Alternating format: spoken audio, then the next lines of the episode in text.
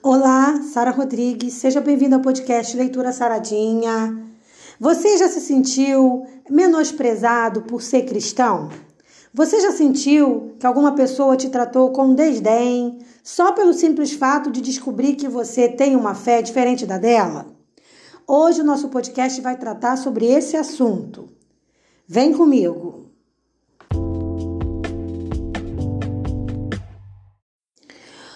O livro de Isaías 51, no versículo 7, traz uma admoestação para nós cristãos, uma grande verdade que a gente deve lembrar e sempre colocar em prática em nossa vida. O texto diz assim: Ouve-me, vós que conheceis a justiça, povo em cujo coração está a minha lei. Não temais o opróbrio dos homens, nem vos turbeis pelas suas injúrias. Na época que esse texto foi escrito, tinha uma coisa que acontecia e que é possível que aconteça hoje ainda. As pessoas que temiam a Deus, pertenciam ao Senhor, que tinham prazer na sua justiça, amavam a lei do Senhor, guardavam seus mandamentos e guardavam, como Davi diz, a lei no seu coração, que Davi diz: Escrevi a tua palavra em meu coração para não pecar contra ti. Elas andavam, obviamente, na contramão do mundo. Isso significava o quê? Que elas muitas das vezes eram desprezadas, muitas das vezes elas não eram levadas em consideração as suas opiniões, sofriam indiferença. Ou seja, muitas das vezes, pela, somente pela sua fé, pelo fato de praticarem a fé cristã, elas eram desfavorecidas.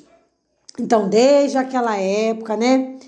Deus ele já cuida do seu povo e ele já admoesta cada um de nós para estarmos preparados para essas perseguições e que a gente nunca deixe de seguir o caminho verdadeiro, que é o caminho de Jesus.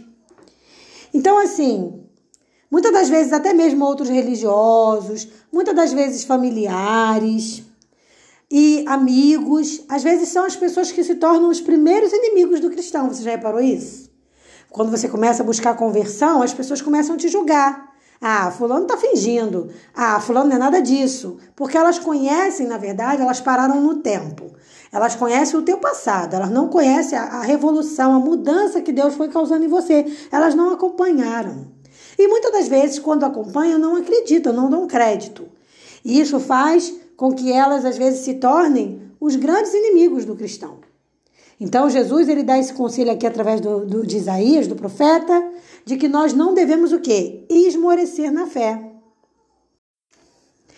A grande lição que a gente aprende desse texto é entender que nenhuma dessas coisas, dessas provações, aflições, devem ser motivo para a gente esmorecer na fé. A gente tem que permanecer firme. Então a gente não pode deixar o desânimo se instalar, a gente não pode deixar a ansiedade evoluir. A gente tem que entregar tudo isso nas mãos do Senhor através da oração de joelhos e entregar ao Senhor, declarando a Ele o seu amor por Ele, o nosso amor por Ele, e pedindo a Ele a sua proteção, a sua guarda, a sua motivação, porque Deus é que nos motiva a permanecer firme, a continuar.